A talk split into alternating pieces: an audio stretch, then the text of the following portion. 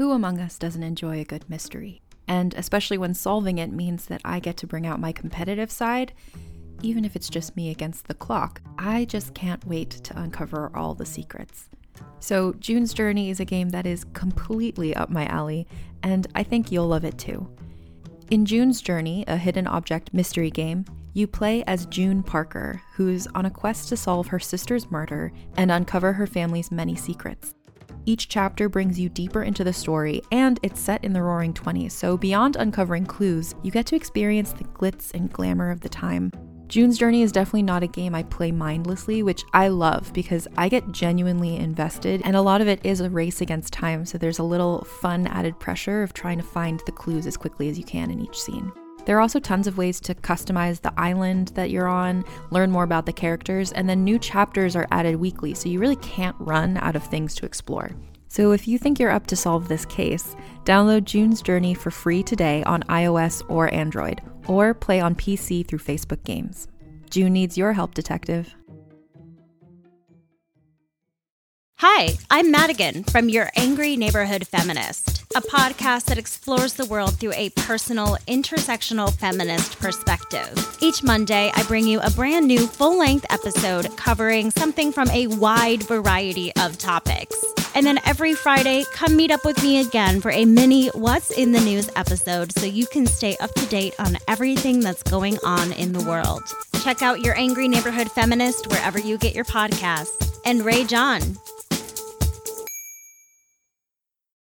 This is Steve Downes, the voice of Master Chief, Sierra 117, and you're listening to Podcast Unlocked, the world's number one Xbox podcast. Now, finish this fight. Master Chief, out.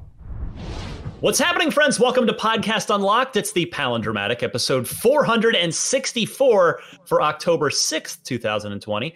Ryan McCaffrey here, and as I go around the horn on uh, my screen, I've got Destin Legarie in the upper left square.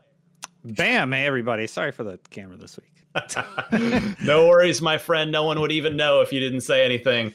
Uh, I'm in the top right, so hi from me, Miranda Sanchez, bottom left square.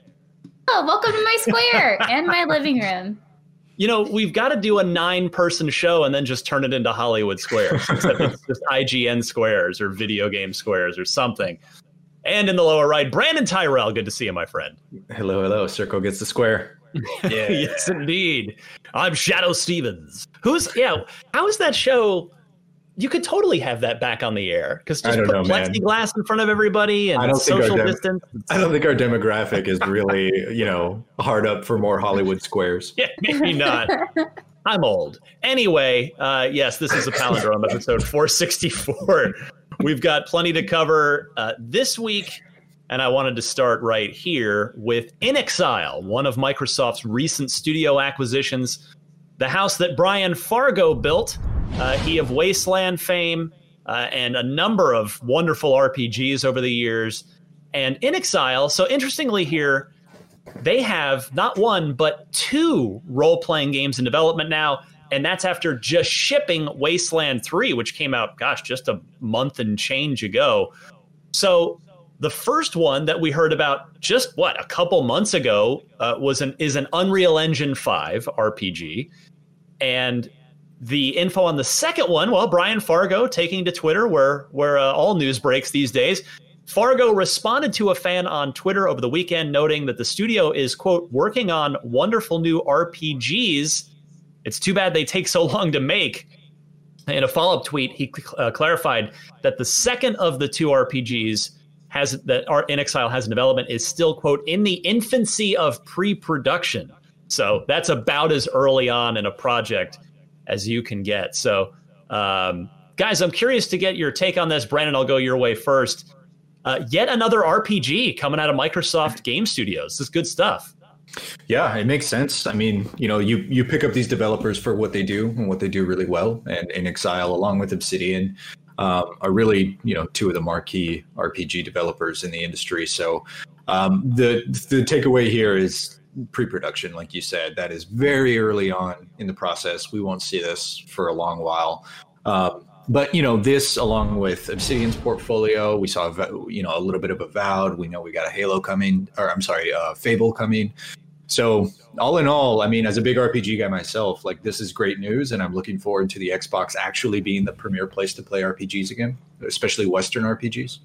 Yeah, and, and that's the thing. You're exactly right. You're dead on, Miranda. I mean, also, in addition to the games that Brandin mentioned, probably Outer Worlds 2 because there's another team at Obsidian uh, that the Outer Worlds team that that finished what? I guess gosh they finished that game came out a year ago already. Just yeah. just about it uh, we're a few weeks shy oh, of its wow, of yeah. its one year anniversary. Wow that how did that happen? Um, there's been then, some other things going on. A few things but then Miranda you've got all the Bethesda stuff and just to Brandin's point on RPGs specifically Starfield Elder Scrolls 6 the and eventually Fallout 5 of course um, it ha, there's just no end to the RPGs in sight on Xbox. Yeah, it's really exciting, and it's kind of makes me think that once you get a bunch of these out, and they're all in Game Pass, you can have all of them. So you just get like a, a little blanket for it, like a cocoon in your couch, you just like set up a little fridge or something, and just live there. you have so many games to live in. And that's the thing is that I really like is that you're gonna get these really cool narrative experiences on the Xbox. I think it's really needed for a while. Obviously, we have Gears, which is great, and Halo, but just having those shooters offer a very different kind of focus experience where RPGs obviously you make them your own, right? Or you get to live in this very unique kind of world that offers usually a living element to it, right? Like there's there's some sort of immersion that goes beyond just like taking you through a story. So I think that's going to be really fantastic for us to have. Yeah, Miranda, I think you and I are are probably two of the bigger shooter fans genre wise mm-hmm. on the IGN staff and I think it's fair to say that from the very beginning, of course, Halo 1 forging the the Xbox's identity as the shooter box. I mean, because especially at the time, the PlayStation 2 wasn't, for the most part, wasn't really doing first person shooters. Like Time Splitters was kind of their biggest shooter, and Halo just a very, very different experience. Uh, I would argue, much better experience than Time Splitters. Not that there's anything wrong with Time Splitters, but um, and then yeah, just over the years, shooter after shooter but now, yeah, is, do you think Miranda that that uh, Xbox over the coming generation could end up really shifting its reputation from the shooter console to the RPG console? I mean, that would be kind of cool to see that shift happen because I think there are just so many different kinds of experiences that you'll get out of an RPG. Uh, I think Western RPGs, especially, vary so much in like what they offer, um, and I would like to see them maybe I know Microsoft has bought a lot of studios, but it'd be really cool for them to work with a Japanese developer and get some JRPGs into the mix.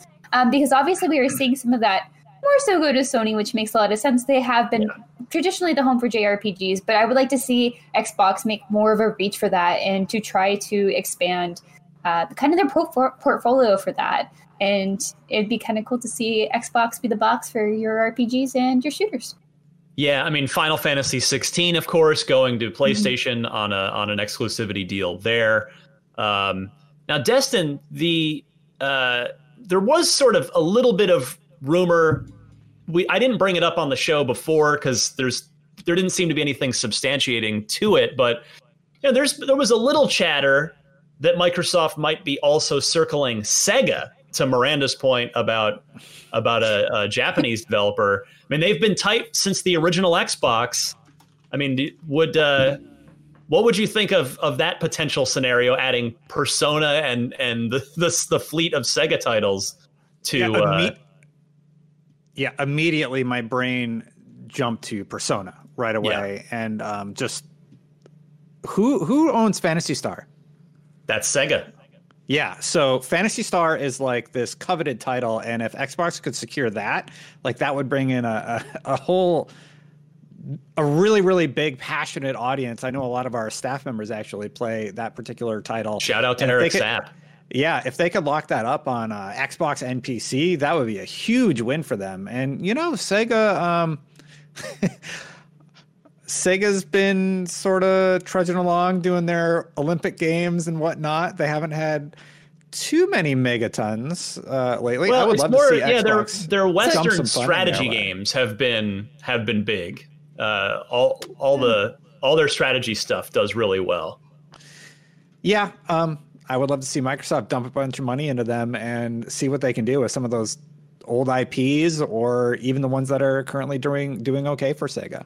I think it would be very weird if they were to get Sega because obviously Sega is parent company to a lot of people like Atlus who just make Persona, and we haven't had a Persona just a big new Persona on an Xbox. So that would be bizarre. I, I don't see them wanting to lock that out of PlayStation though because that's that's where that audience is. I think is mostly, uh, and I think uh, I would I don't know it'd be kind of weird. Not to say that I would feel bad for people. I, I, guess I would feel bad for people. It's like if this is kind of the the expectation that they're always going to have this here, then suddenly get ripped away. But then it would be on PC, so that's good too.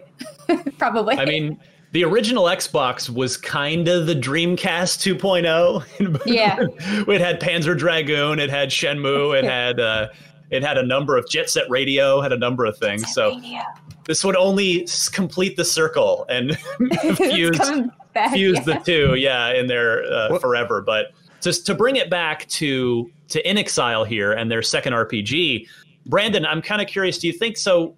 We know that the first RPG that's a little further along is Unreal Engine five.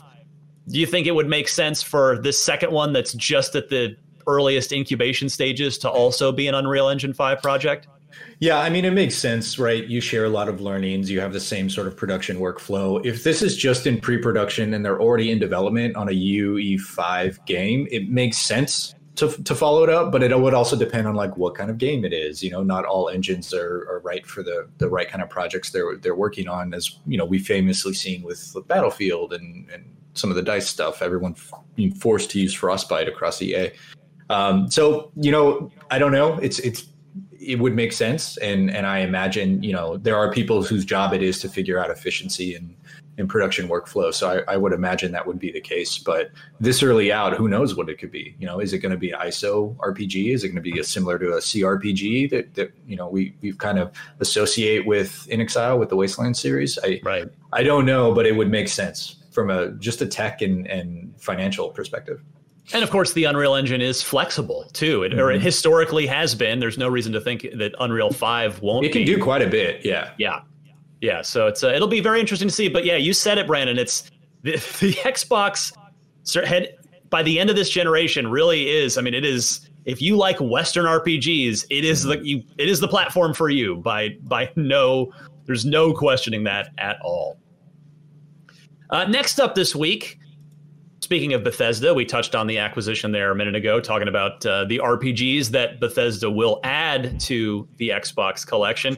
Well, next gen collections of Bethesda's Wolfenstein, Dishonored, and Prey games are apparently, a little grain of salt here, but apparently heading exclusively to the Xbox Series, meaning, of course, just the S and the X.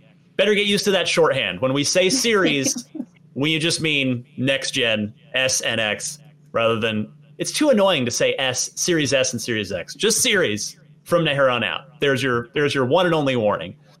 but anyway, uh, collections of those titles have been listed on the ESRB ratings website, which is you know that's not like just some random ratings website that's uh, you know in in somewhere some corner of the world. It's it's the big one. It's the North American market. So uh, there's some validity to it. We'll see if indeed it comes to fruition. But the Dishonored and Prey, uh, the Arcane Collection, a rating mentions four games, which are most likely Dishonored, Dishonored 2, Dishonored Death of the Outsider, and Prey, the most recent Prey, the reboot.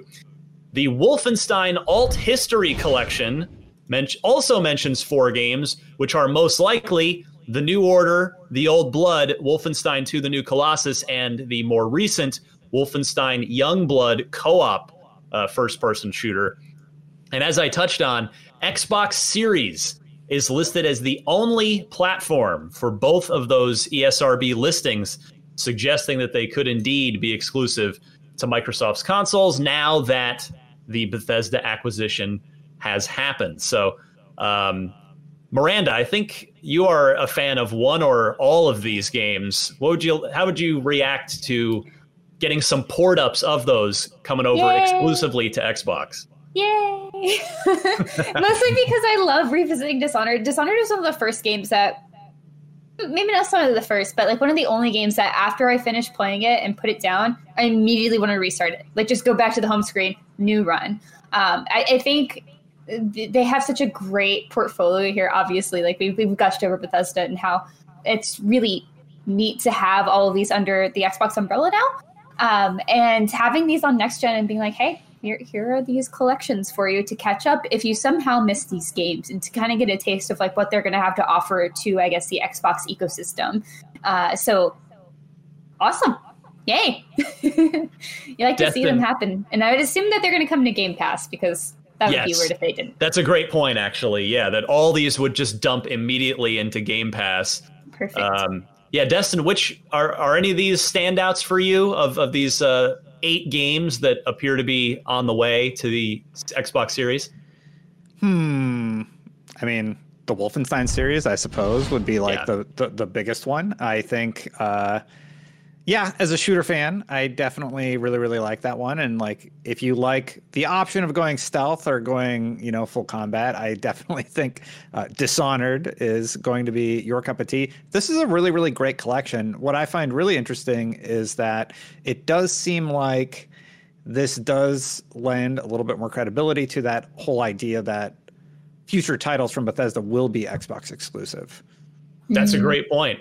Yeah, that's a great point. I hadn't even really considered that, but yeah, what? Because if they were just looking to cash in, follow, you know, to start to recoup that seven and a half billion dollars, yeah. you would think they would also put these on PS5. Mm-hmm. But yes, mm-hmm. you make a you make a very excellent point there.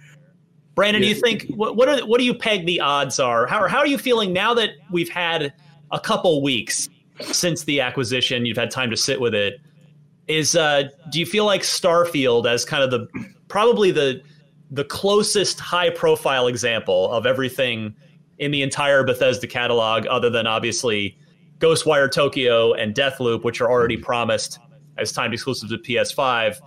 You think? How do you feel about Starfield? Do you think it's it's going anywhere outside of Xbox on the console side? I'm not sure. I, I, really I don't know, and I know that sounds like kind of a cop out, but it, it's not intended to be because we've had so much information. I mean, Bethesda just said they defer right to Microsoft. Um, Microsoft has said it'll be a case by case basis, and looking at the strategy of it, it you could make a case for both, right? Like, why would you why would you cap something like Starfield to just the Series X um, when it's going to be available on Game Pass day one?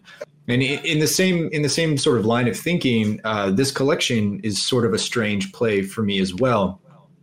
It makes total sense, right? Like it, it actually happens a lot. You buy a company, you figure out what you can do with an existing catalog that's as low resource as possible that'll, you know, help generate revenue immediately.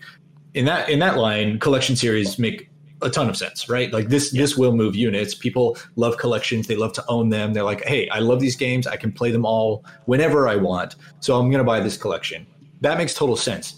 But if it is series exclusive and available on Game Pass, you're like what is the onus on somebody my thought process then is like this collection would be to drive people to subscribe to Game Pass, which seems to be Microsoft's MO lately. So I'm not exactly sure why this collusion, why this collection being exclusive to the Series X or the Series X and S uh, is a good thing, right? Like with a collection like this, you're selling to collectors, you're selling to nostalgia, you're selling to people who want to own these games who maybe played one, haven't played them all, or who've never played them and are looking for a place to jump in. Um, but if they're exclusive to this uh, this you know console ecosystem, it, it's very strange to me that they would also put it on Game Pass because you're essentially removing the need to like own that and have those. Well, um, although you just got done saying that collectors like to own the whole collections of things, and so mm-hmm. wouldn't they want to buy the like physically buy it either either in digital form or even probably in in physical form? Yeah, that's a great point. I I don't think of physical as like the go to anymore. I imagine digital now is the go to. But you, that's an excellent point. Owning one case with all the games in it is totally something that you know is still valuable to a huge subset of people. So um, that makes sense. But it, it, just seems strange that you would like bundle in value collections and then make it available for free on right. the only ecosystem that you can play it, as long as you are already subscribed to Game Pass. And I don't remember what the conversion numbers are right now, but I think Game Pass has What, what were the numbers recently from a few million, weeks I ago? believe it 15 was. million. 15 million. That's not that's that's not a that's not a few people. So So, Um, so on that point really go quickly, I will say that there are definitely those people out there who don't subscribe to Game Pass just because they don't feel like they have the time to play all the games, or like maybe it's Yeah. a little bit overwhelming. And we've we've had some people uh, talk to us about that in our comments as well. Uh, also, shout out to everyone who sent me the permanent games on your living on your Xbox. I really appreciated reading those. Oh, those yeah, were was really cool it was cool to see all the differences between those. Um, but anyway, so I think like these sort of collections are great for those people who don't necessarily want to subscribe to Game Pass because of maybe they don't have time for it, but they were always interested, say, in Dishonored 2 or Dishonored, and they're like, this is the perfect kind of pack to just get it all at once. So I think they're still trying to serve that market and just make sure that people want that. And I know there are plenty of people who do still love collecting physical editions. Like if you just look at even our team, like Janet um, on our guides team, she loves collecting physical editions of things. Uh, so I think there's still a lot of people out there who want to make sure that they can actually ha- like hold their games. It's like this, this lives with me forever. So that's Yeah, why it's I'm a like- huge Brent. Still got my copy. that's definitely a fair point. The collectors out there. And I guess Brandin, the other thing I would say to your point too is, uh, thinking through it as you guys have been talking. We just got done saying that you know this is probably a low impact project for Bethesda, and you know it probably didn't cost a lot of money for Bethesda and Microsoft to put this together.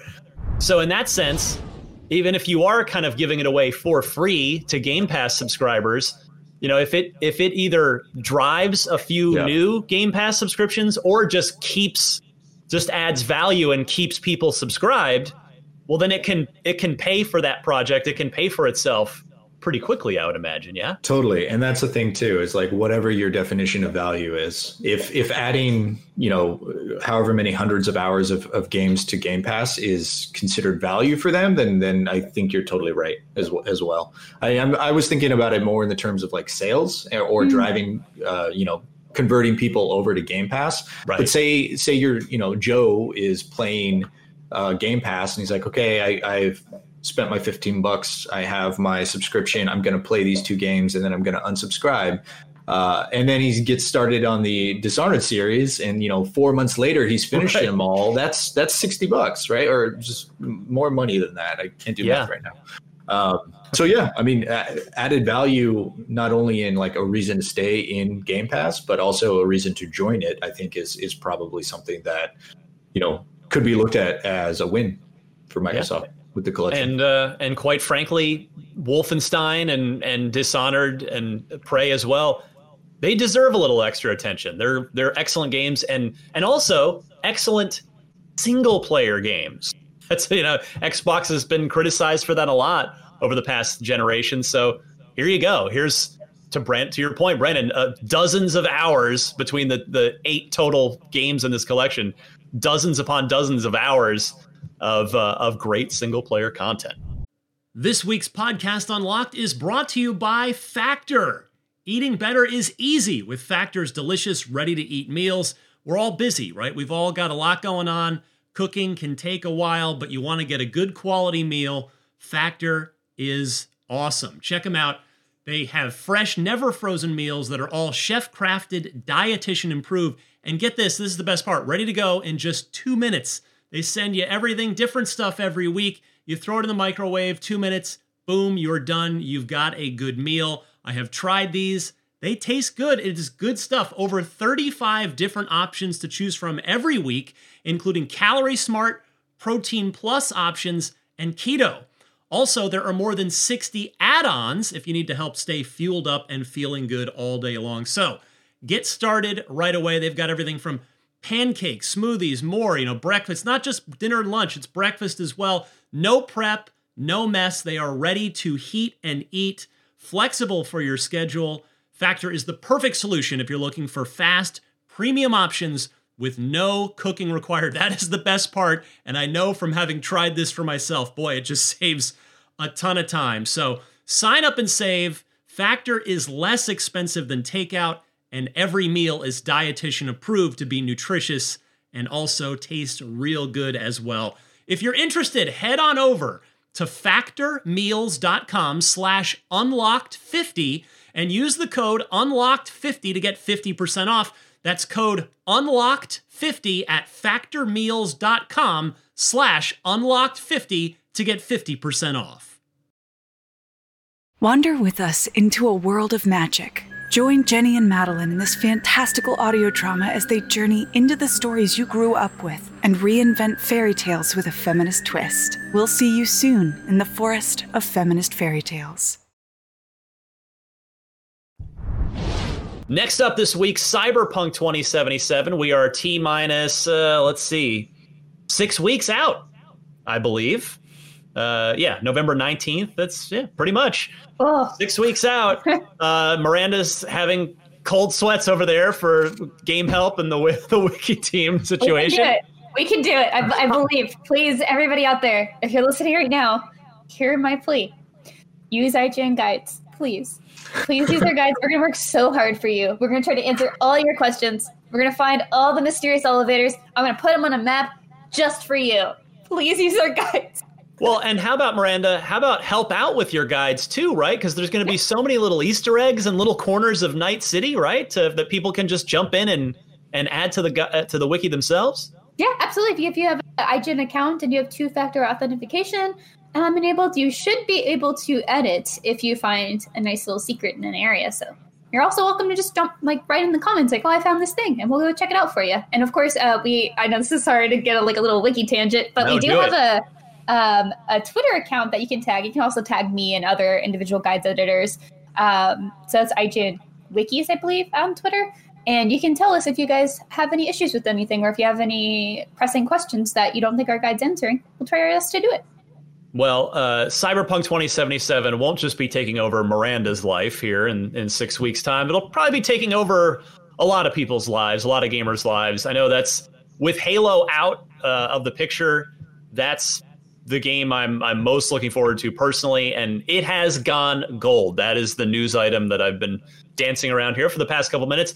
It has gone gold. Now, of course, I say that that is mostly a meaningless designation these days uh, because work does not simply stop. It's just when they've decided to. It's just which build they've decided to put on a disc to send out to press uh, at manufacturing and send out to stores. But even if you buy that disc and get home, you're still going to have to give uh, to update the game in order to to play it. Uh, there's probably going to be a substantial day one patch, especially given how relatively early it's gone gold here, six weeks out. There'll be another six weeks worth of work put into the game by the time uh, you actually put that disc into your Xbox, either either your um, your Series or your Xbox One, or if you're just playing on PC. But uh, yeah, it's it, maybe not a file size substantial. I'm not saying you're going to get some like Modern Warfare like 80 gigabyte patch. No idea. Maybe, maybe not. But as far as what's in that day one patch, it'll probably be substantial. Uh, but yeah, it's uh, I, I can't help but think of our friend Parris, Parris Lilly, when I think of Cyberpunk going gold, because he has been the most excited person that I know about Cyberpunk. And it, it got me thinking, I wanted to go around the table. I'm going to start with Destin first here. Games, I feel like games don't come around super often where we're just like next level excited for them. Like just it's all you can think about. You can't wait till it's out. You know, there's plenty of games we look forward to. But Destin, is there a game that comes to mind that recently? You know, where, what's the most recent game that comes to mind where you are just completely amped for it?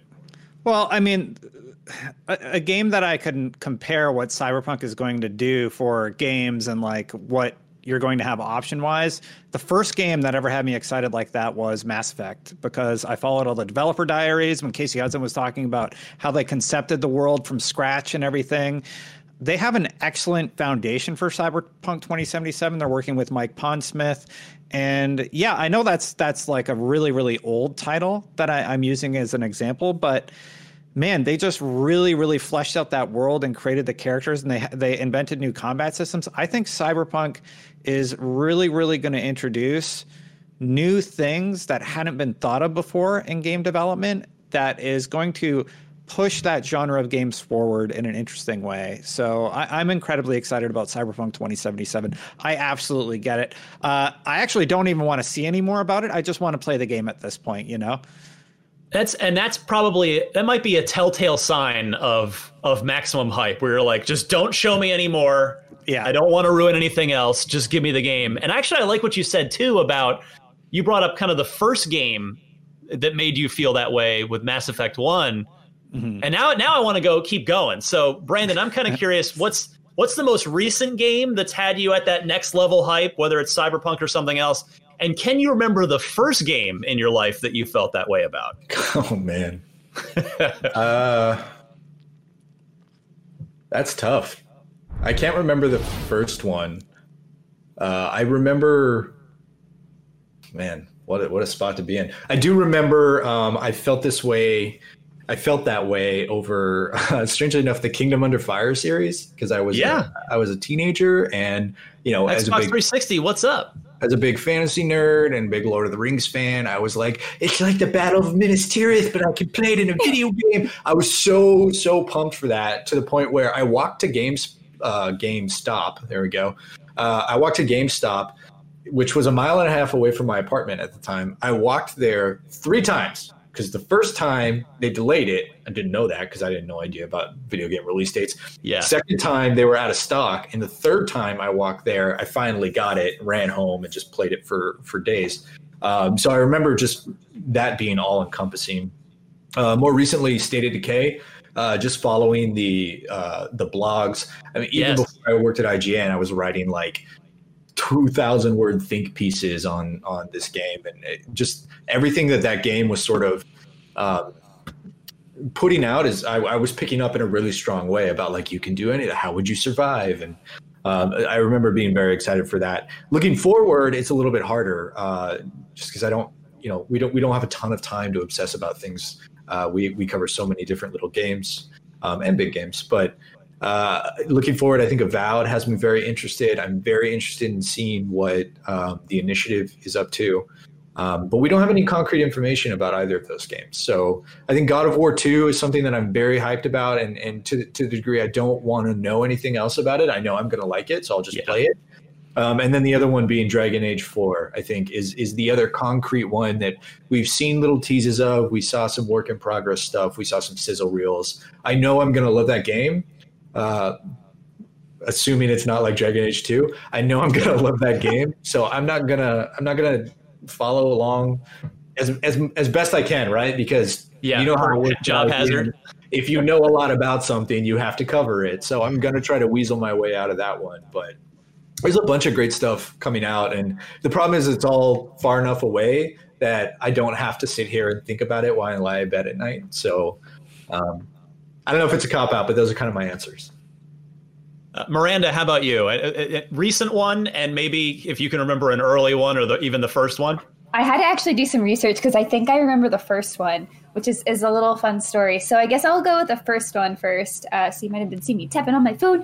Uh, I had to look at the date for this. So for me, hype is really difficult, especially professionally now. I, I mostly just approach things with ca- cautious optimism unless I feel like I can be excited because the studio has proven time and time again that there's something here that they just know what they're doing. And that's kind of the case for me, at least. I know I just said I was going to talk about my past one, but uh, that's why I'm also very excited about Cyberpunk.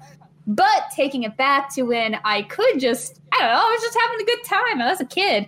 Uh, so when I was 13 years old, uh, I had some problems breathing with asthma and stuff. So there's this one thing called, uh, gosh darn it, what are they called? Nebulizers. Oh, so I have one of those upstairs. Yeah. yeah, yeah. So breathing treatment. So I remember one year during E3, uh, I, I was doing a breathing treatment. And I was like really stressed, and they're like, "Look, video games." I was like, "Yay!" Uh, and then there's doing stuff for Twilight Princess. So that's Legend of Zelda Twilight Princess, and uh, historically, for me at least, Ocarina of Time was like a foundational game for me. And so seeing like this darker version of Legend of Zelda just hype through the roof. I was so excited. I like consumed every piece of media I could about that game. I wanted to know everything about it. I wanted the Wii so bad. I was so excited for it. Uh, and I had a great time with it, even though it was kind of easy. So that was, I think, my first instance of just being max excitement. And I think there's been a few times since then that I have felt that. Uh, but looking forward, it's really hard to say of like the one thing that I, I could just like go f- like just full unleash excitement. And the only other one that I can think of at this moment, aside from Cyberpunk, that I'm really excited for, uh, is Breath of the Wild 2. Because like that, I again coming back to Zelda, I just feel like Nintendo's really proven that they can do a lot there. Um, and so that's not one that I feel like I need to approach with cautious optimism. Also, I know I'm probably not going to review that, so I can just be excited about it and then I don't have to approach it in a different mindset. So I think that also kind of affects how I, I think about games sometimes. It's like, okay, well, how am I going to be covering this? Is it just for guides? Okay, cool. Then I can just, you know, I don't know, enjoy it without having to think times think too much about it. I still think a lot about the games that I'm playing. I will always criticize the ones I'm playing, even I'm streaming. But um, the way that I can allow myself just to kind of enjoy the process of, of the lead up to the actual launch of the game is a little different, varied, um, based on like I guess how I'm covering the game for work. If that makes sense. Well, you guys were talking. I actually thought of uh, two others. I just want to mention really quick Please, that were yeah. pretty pretty astronomical leaps. Uh, Grand Theft Auto Three. When I first started playing that, I would I just couldn't believe that this game existed. It was basically like New York, right? And you had this whole city to just do whatever you wanted in. I would stay up at night and just sit in a car in an alleyway and listen to the radio. to, like I, you could actually pause the game, pick a radio station, Yeah. and it would just play the radio, and it didn't loop. Like it, like I think they had like Eventually it and hours- did, but yeah, it Uh, took eventually, but it took Yeah. a very, very long time. And I believe I listened to Lazlow's channel. Like, Oh, yeah. just just nonstop because there was like a lot of funny jokes in there. And then, um, look, like it or not, they got a ton of crap at the time, but I, I still think No Man's Sky did something really, really special. Being able to have a whole planet created, and well, there's not a ton going on there. Being able to leave that planet and go to another one. I don't know when we're going to see another game that does something as interesting as that, or at least that they attempted to do. And yeah, I, I think those will push forward ideas in the industry, like GTA did, and No Man's Sky probably will. I will say, if you want a game where you can travel between planet to planet seamlessly, check out the Outer Wilds. Oh yeah, Just gonna throw that out there. It's Knew on Game Pass. coming. You guys gotta play it. You gotta play it. Oh, I'm I'm never sec- gonna this. I'm seconding the the Zelda sequel as well. I, I totally forgot about that. But Miranda's right. If at worst that game is more Breath of the Wild, then Yeah, cool. Yeah. Sign me up. exactly. Well, Destin, you're not the only one that that would just go sit in a parked car in Grand Theft Auto 3 and listen to the radio stations. I did the same thing. But for me, yeah, as far as hype, like just again, cyberpunk kind of levels of hype, uh, like our friend Parris, uh, that that excitement. I remembered while you guys were talking, the first time I ever felt that way, Super Mario Brothers 3. I remember before because it was and it The was Wizard. the Wizard, yes, because the ca- Yeah. it came out before the game, and I remember I was just I could not contain myself as a kid waiting for Super Mario Brothers three. It's a movie from the 80s about a kid who, uh, and, and my memory is foggy here about this movie, but a, a kid who plays in like video game tournaments or goes to a video game tournament Yeah. and they're playing Super Mario 3. Oh, And I- Ryan, correct me if I'm wrong. Is that the first time that like the flute trick was publicized? Right? I don't Did know they, about that. Did they did they pull that out in the movie? I'm not sure. It's been That was so in the long movie, since yeah. I've seen it, but no, Yeah. that happens in, in the Wizard. Yeah, Okay. he does the the like trick where he jumps up and then warps, and that's how he wins. Yeah, Right. yeah. He warped through So the they back, kinda- and it blew kids' te- minds. Yeah. They like teased the cheat basically. Yeah. for I in a love movie. that. Yeah, it was kind of It, it'd, it'd be like it'd be like if uh, Contra. There was a movie about Contra, and they did like the Konami code. Uh, you know, like it's down, that down, it's yeah. that level of like iconic. Holy crap! This changed the game. Because Yeah. remember back then there was no internet. It was all magazines. Right. You know. But yeah, Super Mario 3 was the first time. And I remember, I still remember, I just have this vivid picture. Like, we were, I usually had to save up allowance money and this and that to get, to get video games every now and again. Like, my parents didn't, we just, she, they never just like bought me a game outside of a special occasion and were like, here you go. But I remember what my mother uh, handed me one day uh, a, a plastic Kmart bag because Kmart sold video games for a while back in the day. Hand me a Kmart bag, and I could see it was a white plastic bag, and I could see the yellow through it because the the Super Mario Brothers three. If if you can remember what the cartridge looks like, just look it up if you don't. But and I took it out, and it was she just got me Super Mario Brothers three, and it was I like that memory still stands out. But um, all time for me, I think that was the first, but the all timer was Halo two. Like I spent Hmm. the, the from the time of the actual unveiling uh, of the that single player level. Uh, well, even the trailer before that, the where he just jumps out of the ship and the greatest, in my opinion, the greatest video game trailer of all time. I still get goosebumps watching that. Like, Gi- giving what them if you their bomb miss? back. I won't. And then he just jumps out, and it's the greatest thing of all time. But yeah, Halo Two, like getting to play it at play Zanzibar One Flag CTF at E3, and then I, I could I was all I could think about for weeks after, and I went to Bungie and played multiplayer at a at a, a hands-on event for like all day, and ugh, yeah, Halo Two, and probably yeah, now like Cyberpunk's the closest thing where I'm like I'm pretty sure I'm just gonna lose myself in this game. And it's I'm lucky I already got to play four hours of it as Miranda did, and so I already kind of have an idea. Oh, now I know like okay, well I want to maybe I'm going to start on this life path and do this and do that, and I'm already starting to think about how I'm going to play that game. But Quickly, but yes, Punk, uh, really live life paths. Alanah's in the game. She's on the Nomad path. Did you guys see that? no, So yeah, obviously, former Unlock Oh, yeah. uh, Alanah is in Cyberpunk. Like she has a character in the Nomad path, which is crazy. So I just had to shout that out really quickly while we were talking about Cyberpunk. But so cool. So big congrats Nice. to her. Oh, that's awesome. Uh, now, real quick, while we're on the subject of cyberpunk, I wanted to bring up uh, what is what a, a take that went ice cold of mine very quickly after last week's show. I couldn't help but laugh. We were talking about uh, what we thought was was going to sell more in November in the launch month of each of these games. Call of Duty Black Ops Cold War or Cyberpunk 2077? Which one was going to sell more that first month out of the gate? Because Call of Duty is a juggernaut every year, but Cyberpunk has this just this rare It's a hype generational buildup. game. Yeah, Yeah. It's Keanu Reeves. and it and speaking of Keanu Reeves, so I said I think I ended up saying, and uh, I think Miranda might have agreed with me, and I believe Pikachu Lita. I think we were all pretty much just giving the slight edge to Call of Duty because of their just massive marketing budget and marketing push, which I think I even specifically mentioned, oh, they always advertise on the NBA Finals every year. Mhm. Well, game one of the NBA Finals this year, which from the pandemic's happening later in the year than usual, what aired? This aired. Welcome to Night City. Come on. The I know, to what you can do is what you're willing to become.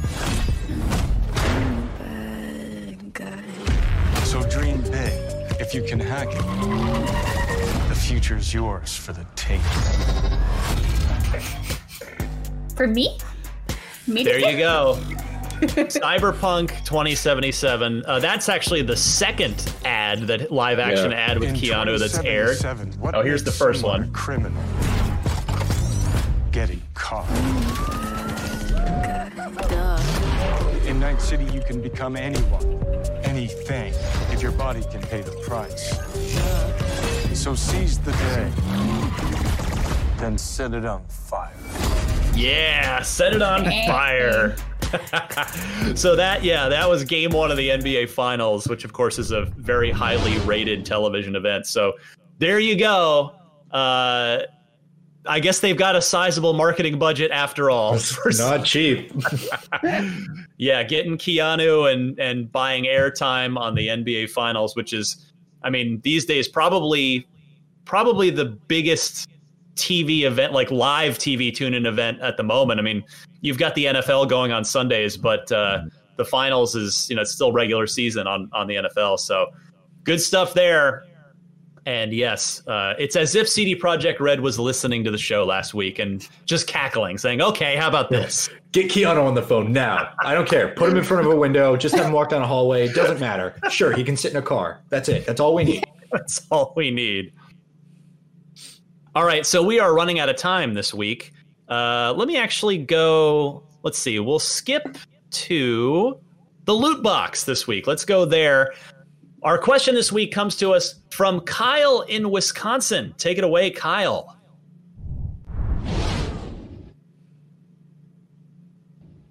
Hey guys, my name is Kyle. I'm from La Crosse, Wisconsin. Huge fan of the show. Listen to you guys every week. Uh, my loot box question for you is uh, just wondering what game comes to mind for each of the Xbox generations so far uh, that gives you that wow factor, like this is next gen, either graphically or uh, gameplay wise. Um, I didn't have an original Xbox. Um, I had a PS2, but for the 360, I have to say uh, Elder Scrolls Oblivion, um, when you leave the sewers and um, see the open world for the first time. Uh, for Xbox One, I'd have to say Ryse, Son of Rome. And then I was just wondering what will be the game for Series X for you. And for me, I think it'd be um, Assassin's Creed Valhalla. Thanks again, guys.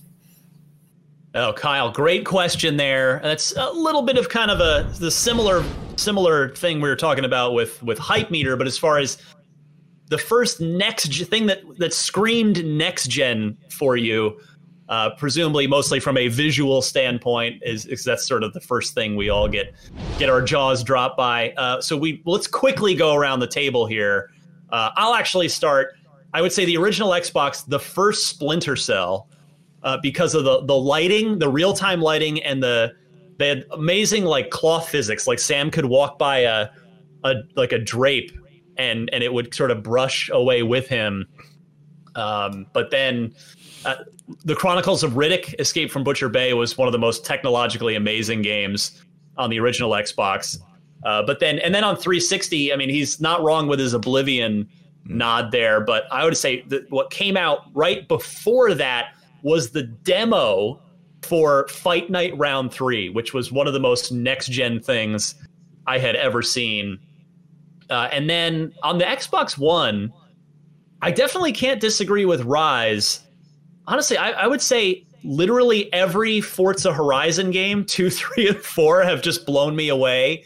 Uh, up until, and then Cuphead is one of the most stunning games I've ever seen and probably Red Dead 2 is the most recent thing where I've just been like, wow, that looks incredible on the Xbox. So let me go, uh, Destin, go to you now here. You took all my answers. Like well, I wrote this up. I wrote it totally independent. I yeah, I wrote, I wrote it before you did. So, so here, here's what I'm gonna say. I'm gonna say Fable on the original Xbox because it had the morality system, and like if you were evil enough, like you would become all red and and smelly, and flies would follow you.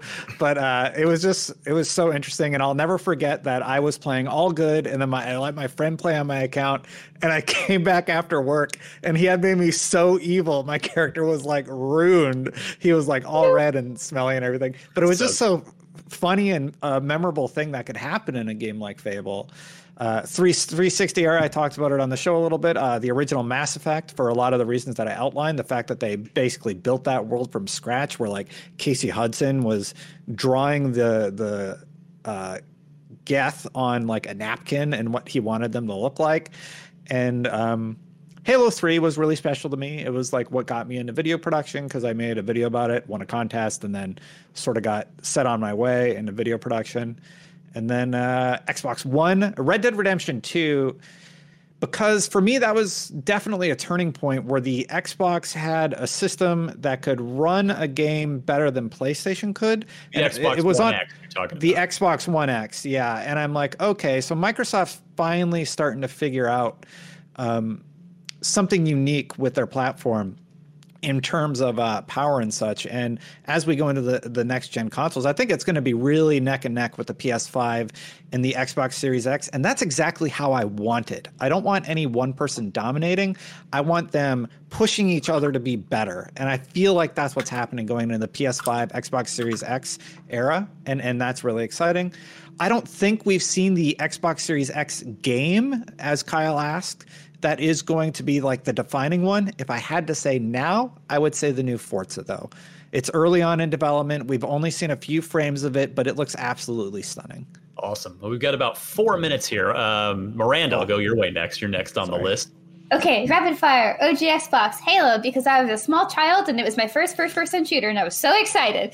Xbox 360. I played in secret. My mom was not supposed to know.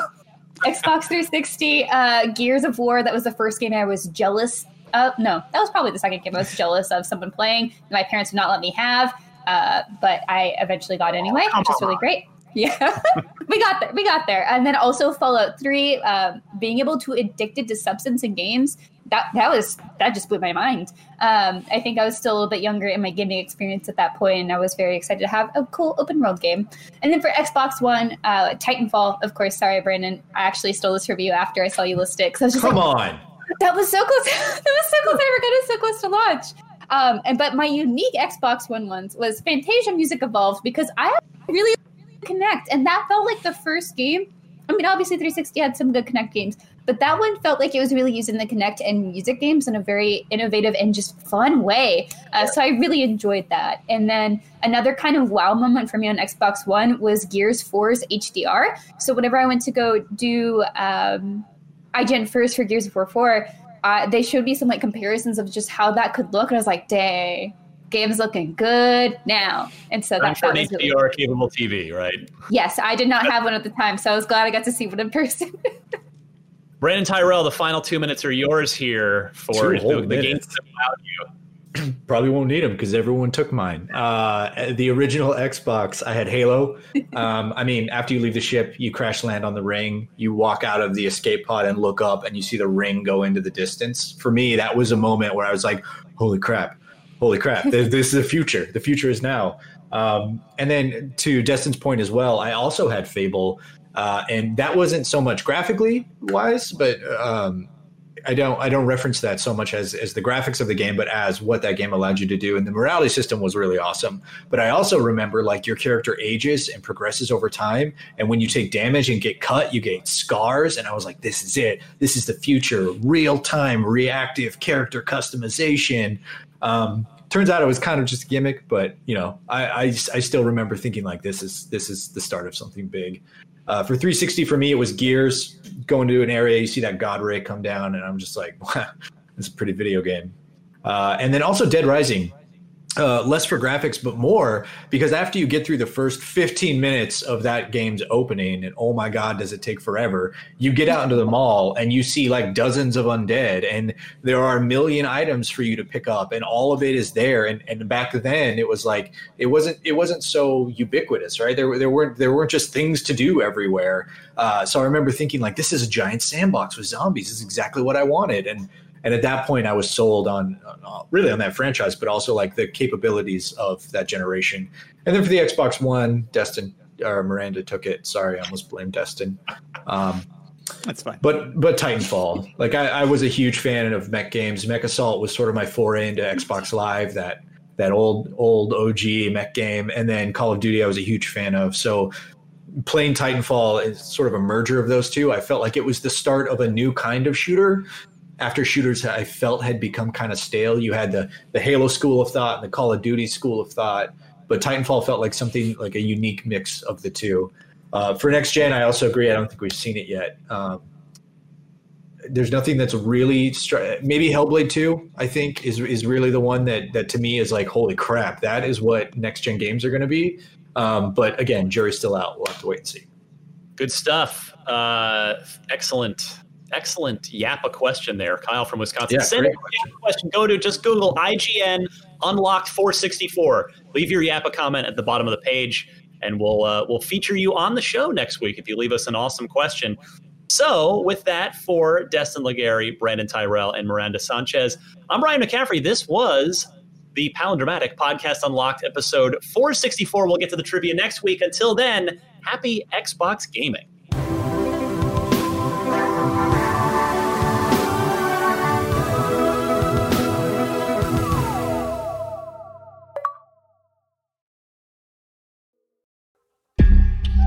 Hey, it's Mae Whitman, and I play Frankie in the new Realm podcast, The Sisters. The Sisters is about a museum curator of medical oddities who investigates the origins of a mutated skeleton with two layers of bones. Seven ribs are completely fused. And you have no idea where this came from? No, she was sent here anonymously. Mm-mm, not she. They, maybe? W- wait. I've never seen anything like this. Soon, she uncovers an extraordinary mystery that connects her present with one family's tragic past in hauntingly dangerous ways. My grandfather was a journalist back in the 60s and 70s. He specialised in strange stories. Who are they? How are they connected to the skeleton? Play the tape. You'll see. Listen to The Sisters wherever you get your podcasts. We dream about it. We both dream about it. How often? Every night.